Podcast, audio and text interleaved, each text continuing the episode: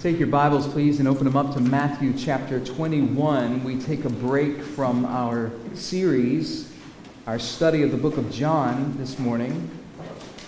So grateful for uh, the scripture reading this morning. Thank you, Elliot. Brother and sister dynamic duo this morning. Thank you for that.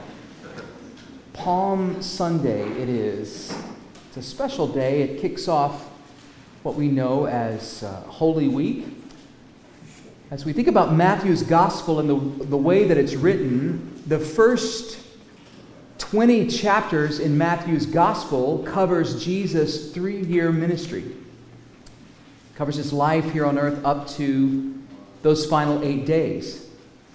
Then the last eight chapters of Matthew are devoted to the last eight days of his life and ministry.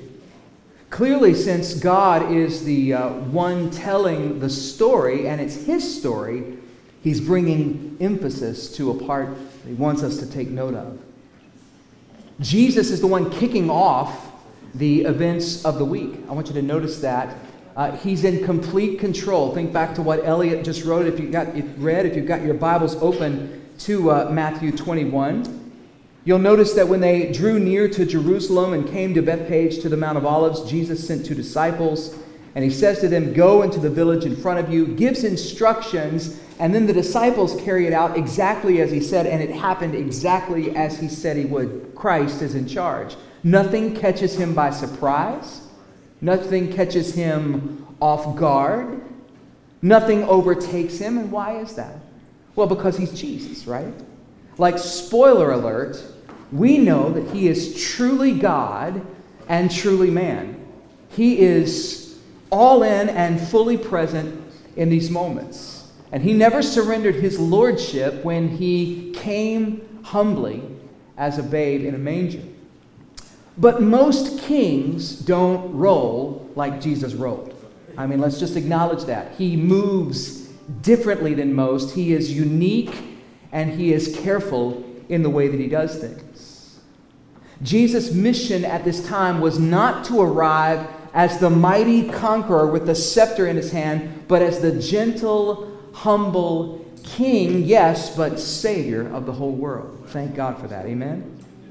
He came to save us by dying on the cross. He really is a king like no other. Our king, the king of all creation, comes humbly, he comes in meekness, he comes in a lowly way, and he comes unlike any other king. I want to give you two headers this morning, and then we're going to look at four proofs that Jesus gives of himself in this narrative that we've just read. Four proofs that he is, in fact, the king that the Jewish people were looking for.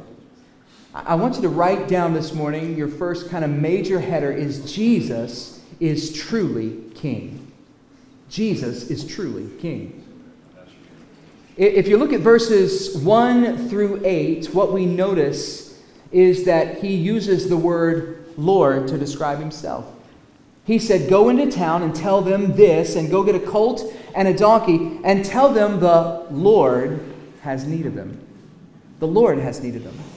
And so he says that, and they go and do it. In verses 6 and 7, the, the Bible says the disciples went, they responded to the Lordship. They said, Yes, Lord. By the way, two words that don't go together well are no and Lord.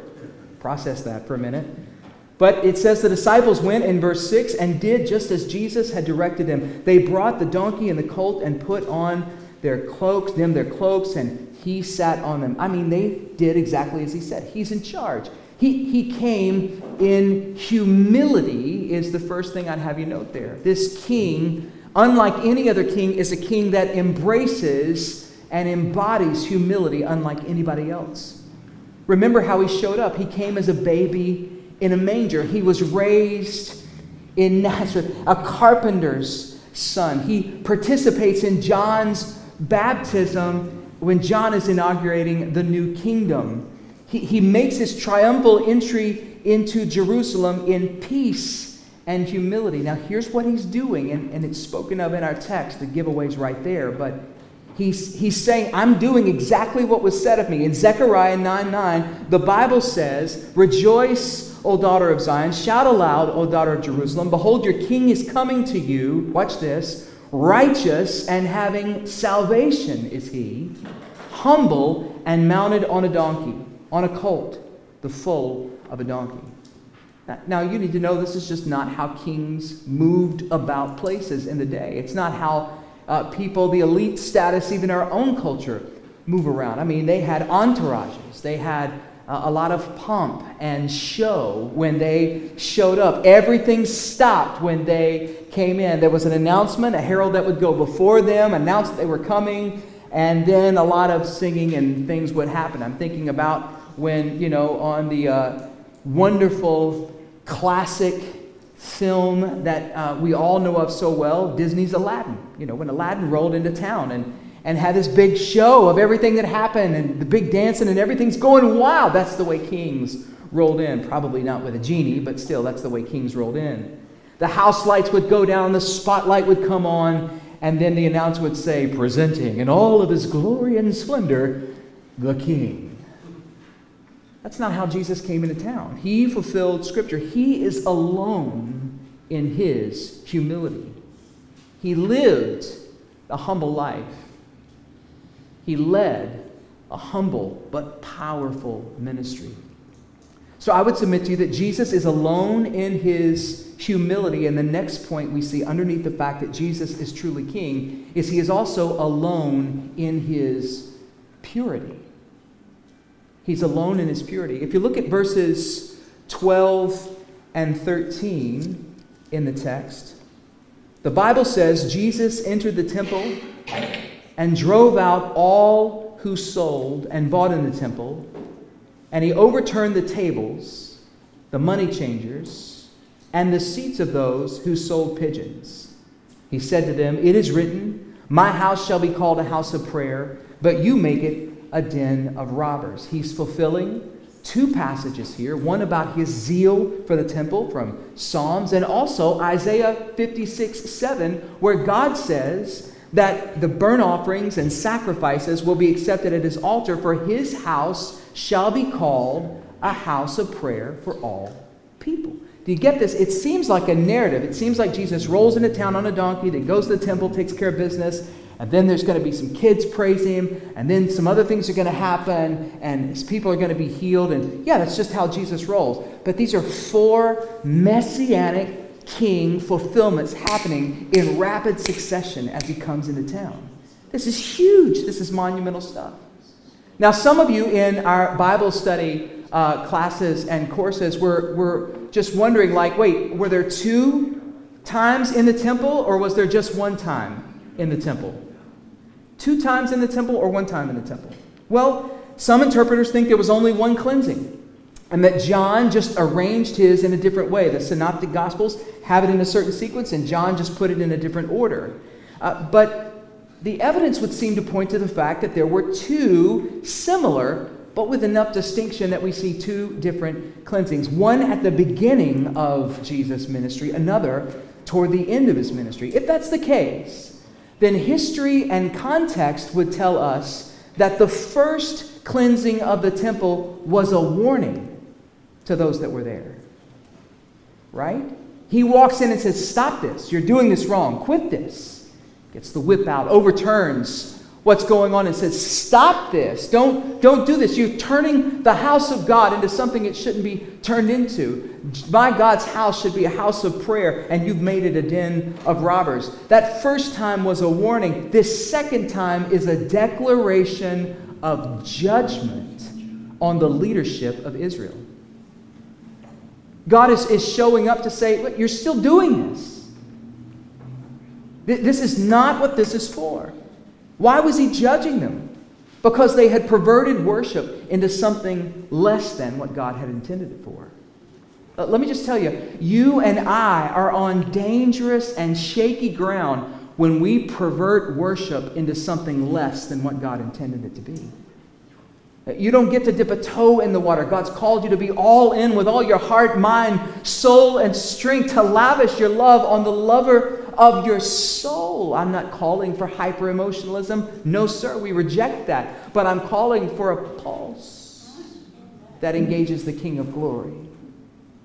He, he's pronouncing judgment against the leadership of Israel because they viewed God's people as chattel, just a means to their end. They didn't care about the people. They were trying to get a system in place to do what they wanted to do. They were lording over them as the Gentiles, not leading them and serving them the way that God had called them. That the leaders would presume to manage the affairs of God's people with money in the driver's seat caused Jesus Christ to pronounce judgment on the house of God. Now, think about it. This temple is the very center of Judaism, and yet its worship was completely hollowed out. The piercing eye of Jesus looked at this and saw a den of thieves, not a house of prayer. What does Jesus see when he looks at our worship? I wonder. Jesus will not tolerate sin. He is completely intolerant in this age of tolerance. He is too holy to encounter sinners and leave them unconfronted in their sin. He always confronts sin. He does it with love. He does it with compassion. He does it like a good shepherd. But he has come to do this with outstretched arms, inviting whosoever will to cast all of their trust and faith on him, the lover of their souls. Jesus is king, and he is alone in his humility. He is alone in his purity. Watch this. All the religious leaders, even the really pure Pharisees, still knew what was going on in the temple, and they turned a blind eye to it. So his purity far exceeds the purest that mankind had to offer in the time. He's also alone in his authority as the true king.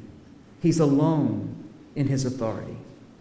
Look with me at verse 14, if you will. I love this. Right on the heels of him going through the temple and blowing it up, so to speak, he, he look at verse 14. It says, And the blind and the lame came to him in the temple. Is that remarkable to you? Like that little prepositional phrase, in the temple. They came to him in the temple. It's not like Jesus had like the lights went down, the spotlight comes up. Ladies and gentlemen, presenting the prophet of the hour, Jesus Christ of Nazareth. And now anyone who has a need, please come forward. That's not what happened. He's just disrupted everything, and the blind and lame are like waiting and going, oh, this, this is the Messiah. This is our guy. Uh, we want to respond to this in faith. The blind and lame came to him in the temple and he healed them. Wow. This is immediately after he confronts the leadership in the temple in Isaiah. Here's what he's fulfilling in chapter 35, verses 4 through 6. The Lord says, Say to those who have an anxious heart, Be strong and fear not. Stop for just a moment. I don't want to blow through that. Do you have an anxious heart this morning? Can you hear the Lord saying to you, Be strong Fear not. Behold, your God will come. Now, here's a word we might not insert, but God did. With vengeance against sin.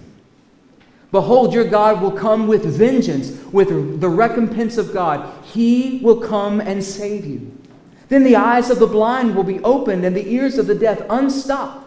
Then shall the lame man leap like a deer, and the tongue of the mute sing for joy. For waters break forth in the wilderness and streams in the desert.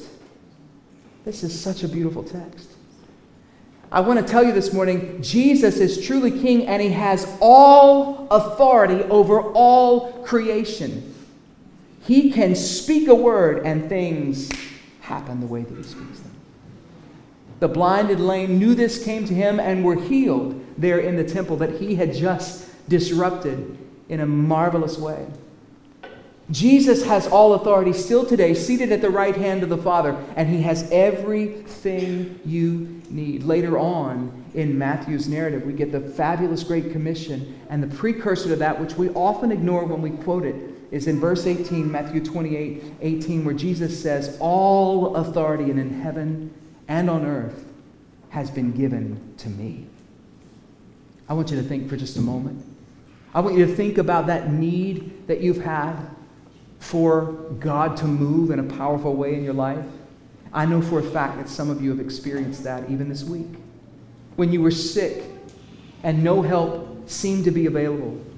When, when you are going through some personal crisis of a significant magnitude, when you're facing financial ruin, when you are out of work and in need of a job, when you have lost a loved one and you can't stand under the weight of grief, when you feel overwhelmed, like you're about to drown yourself, I want to tell you this morning no matter who you are, no matter where you live, no matter which state and at what time you find yourself in, I want to tell you something. The power of God is still sufficient for whatever you're facing. And He will sustain you. If He doesn't move the mountain, He'll move you. And if He doesn't change the circumstance, He can change you and give you eyes of faith to see Him working in your midst. He didn't promise everything would get better, He promised to make us new. No matter who you are, God's grace and His provision are awesome. And they'll meet you in your point of need. Have you ever experienced this provision in your time of desperation?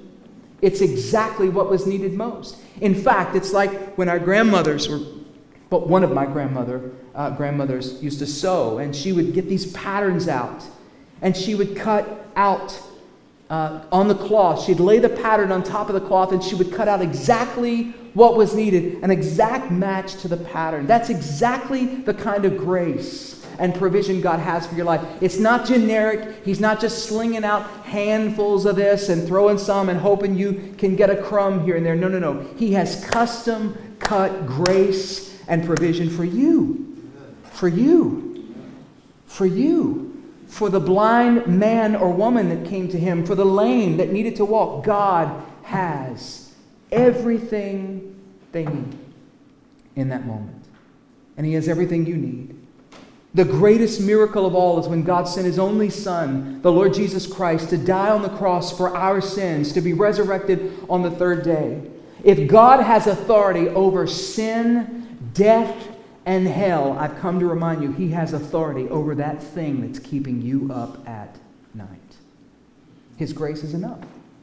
Our King is alone in his humility. He's alone in his purity, and he is alone in his authority. And lastly, under this truly King header, he is alone in his reach. What do I mean by that? If you look at verses 14 through 16, you don't really see the cream of the crop coming to Jesus. I want you to notice what you see there. Verses 14 through 16. Let's look at it together. Matthew 21, 14 through 16. The blind the lame. Verse 15 says, But when the chief priests and the scribes saw the wonderful things that he did, and the children crying out in the temple, Hosanna to the Son of David, they were indignant. So he's got blind, he's got lame, and he's got children coming to him. All of these would have been put in a back room in the temple of the day. These were not welcome guests. We didn't romanticize children and have lives that revolved around our kids, which is a whole separate issue, but we didn't really romanticize or idealize children and youth until after the Romantic era of the Enlightenment. So that's, that's a new, relatively new thing historically. Uh, children were not to be seen or heard in that day, they were put off to the sides. And Jesus is saying, no, no, no, these come to me. Multiple times in Jesus' ministry, he's pushing the well aside to get to the sick. He didn't come to just minister to the up and in, he came to minister to all people in all stages of life, in all manners of hurt. He's fulfilling that prophecy from Psalm 82 that we read this morning in our reflection out of the mouth of babes, right? He's fulfilling that. But I want you to see, most of all, he is engaging the weakest of the weak the blind, the lame, kids, they matter to him. And he's showing us his reach here as king. He's fulfilling prophecy. Hallelujah. But what's he teaching me and you today? You know what?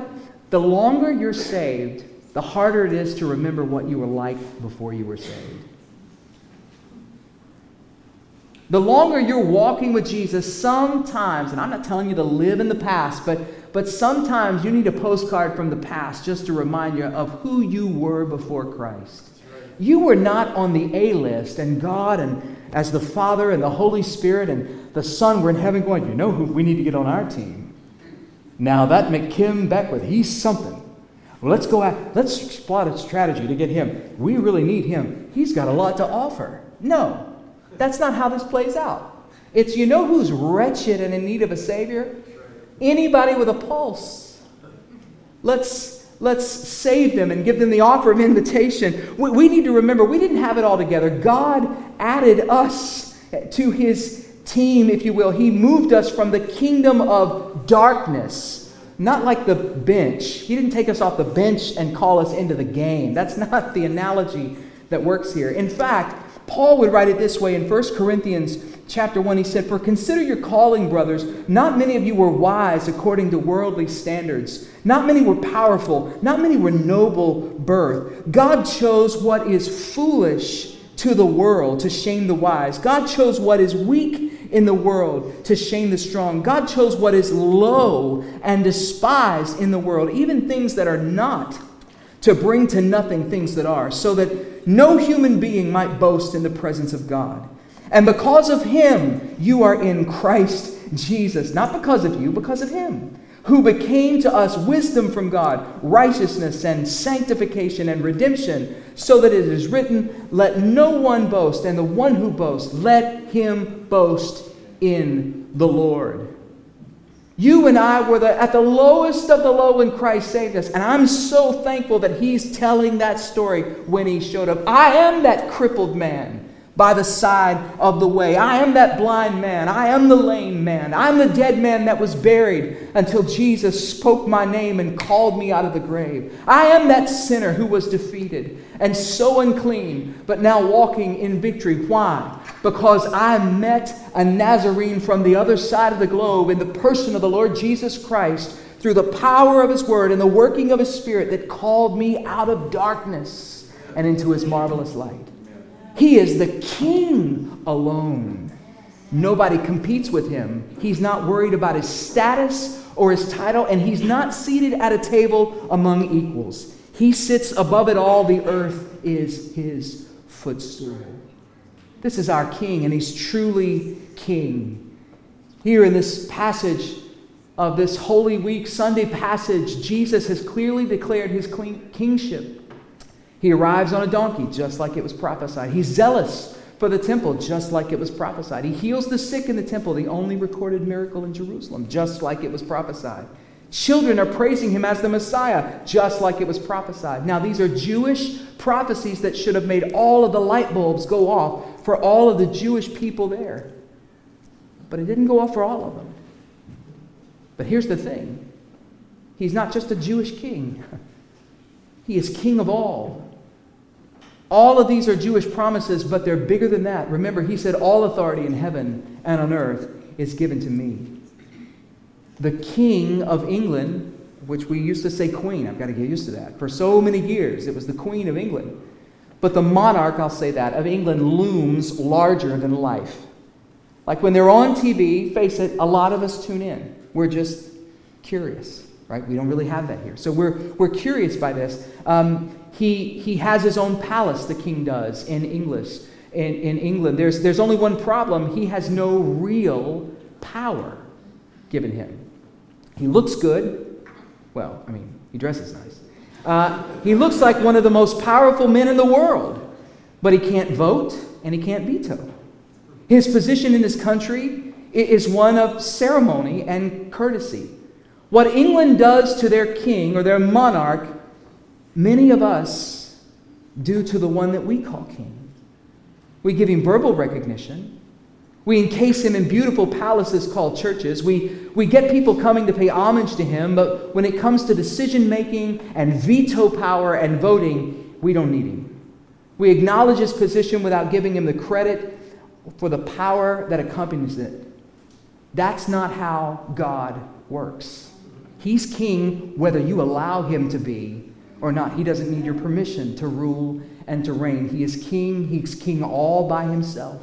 And he stepped in to announce his kingship in this broken world. It was not an ideal world. People had wrong expectations of leadership. There were broken people around. People were perverting worship. And Jesus showed up riding on a donkey. Second header this morning. It won't be as long as the first. It's just the, you got to go through the one to get to two. He's truly worthy.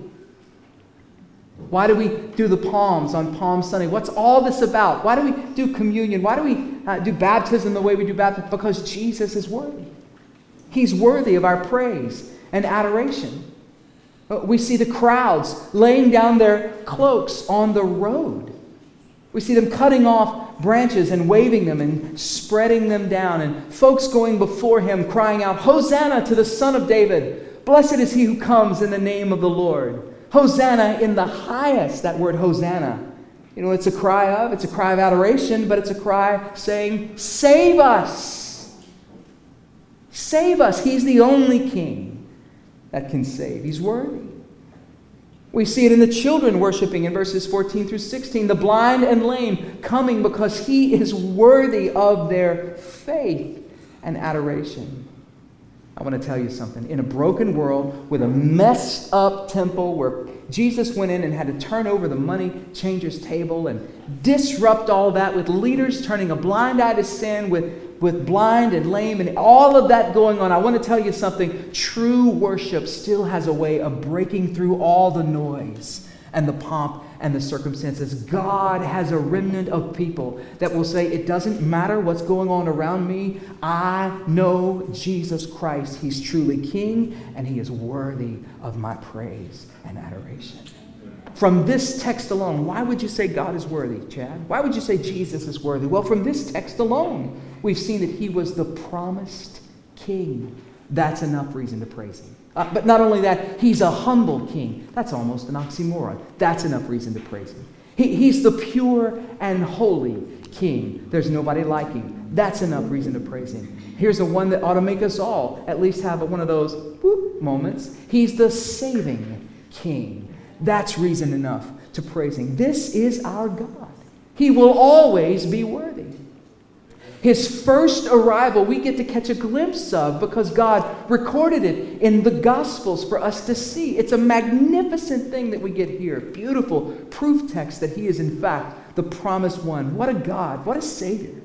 It ushers in this age of grace in a way that makes salvation accessible to all who will believe. It's a season of salvation during which these turbulent chapters of world history can be turned upside down because of who Jesus is. You and I can still come to this King. And, and, we can come to his side and be saved from wrath and judgment. There's still time, even today, this morning, you can accept the forgiveness that King Jesus extends out because he has come in that gentle, holy way. He died on the cross for our sins, submitting himself to death. Freely, he gave his life.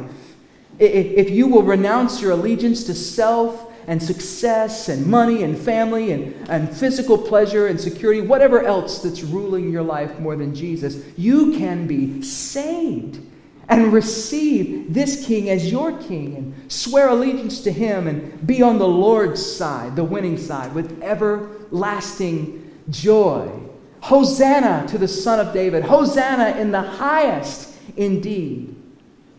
But there will come an end to this season of the king's status. His first arrival, he comes as a humble king. The next time he comes, he's coming as conquering king with judgment in his hand. The day is coming, and perhaps soon, when the kingship of Jesus will look very differently than it looks now. Here is a description of that kingship that John saw in the last book of the Bible. In Revelation chapter number 19, the Bible records, beginning in verse 11 Then I saw heaven open, and behold, a white horse. And the one sitting on it is called Faithful and True, and his righteousness he judges and makes war. His eyes are like a flame of fire. And on his head are many diadems, and he has a name written on it that no one knows but himself. He is clothed in a robe dipped in blood and the name by which he is called is the Word of God. And the armies of heaven, arrayed in fine linen, white and pure, were following him on white horses. For from his mouth comes a sharp sword, and with which to strike down the nations, and he will rule them with a rod of iron. He will tread the winepress and the fury of the wrath of God the Almighty. On his robe and on his thigh, he has a name written King of Kings and Lord of Lords.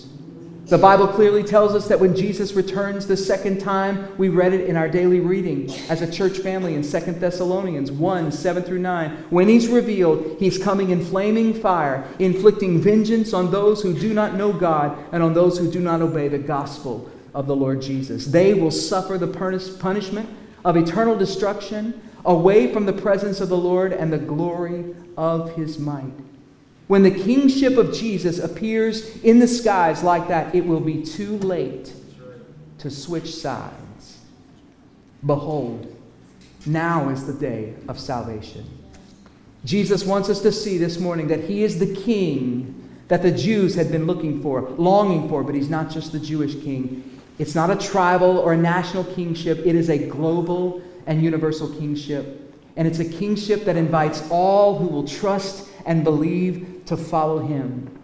He's king like no other. And right now, this meek, lowly, welcoming, seeking, forgiving, patient king is calling us to follow him. But in the Bible's timeline, in just a few matter of days from this Sunday text, he will shed his own blood to save all who will accept that free gift of amnesty and surrender their lives to him. Until he comes again, this is the season of his kingship. His kingship now saves sinners. That's us. How do we declare his kingship as a people? The little uh, palm branches are cool. They're not just to bludgeon your brother or sister with during the sermon. That's okay. What you do after church is up to you and your family. How do we do it? Just waving those, just singing songs? I think we do it by crying out to him to save us, first and foremost. If we're still ruled by anything other than Jesus, it's time to surrender. I, I think by surrendering our lives to Him every day as believers, asking the Holy Spirit to fill us so that we might walk and keep in step with the Spirit every moment of the day, exhibit the fruit of the Spirit in our marriages, in our work relationships, in our schools, in our learning, and however we rule and, and reign in our day, that we surrender that to the Lord Jesus Christ. I think we declare His kingship by following His word. I think we declare His kingship by loving others with no need of return of love. I think we declare his kingship by serving one another in humility, by knowing, loving, and obeying Jesus together as a church family, by making disciple making disciples of our nations, of our neighbors and the nations, by singing his praises together. Lots of ways we declare his kingship. But this morning, as Julia's coming, as a church body, we're going to declare his kingship in two very special ways. We're going to declare that Jesus is king along with Aaron, Alex, Jesse, Caleb, Paisley, and Erilyn. We're going to declare Jesus is king as these kids follow Jesus in believers' baptism and obey his command. They've renounced the kingdom of this world and pledged their allegiance to Christ. We'll declare his kingship today as we watch young people buried with him in death and raised to walk in newness of life. And in just a moment, we're going to declare his kingship as we come to the Lord's table and celebrate communion together. I wonder if you might say, and we could declare this together. Kids, if you've got those little palm branches, let's pick them up. I've got one thing left I'll put on the screen. It's the Hosanna slide. Let's say this together. And kids, adults alike, kids at heart, if you want to wave them, you can wave them. Let's say it together, shall we? Hosanna to the Son of David. Blessed is he who comes in the name of the Lord. Hosanna in the highest. Hallelujah. Let's pray this morning and prepare for the Lord's table.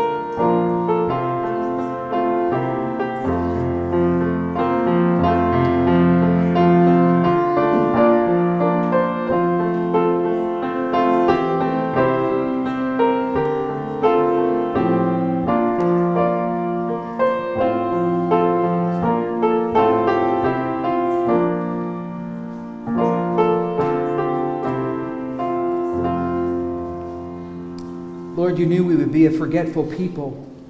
And so you gave us an ordinance and a command to observe the Lord's Supper, this time that we have together, Holy Communion that we celebrate together in remembrance of you. That's what we're going to do today.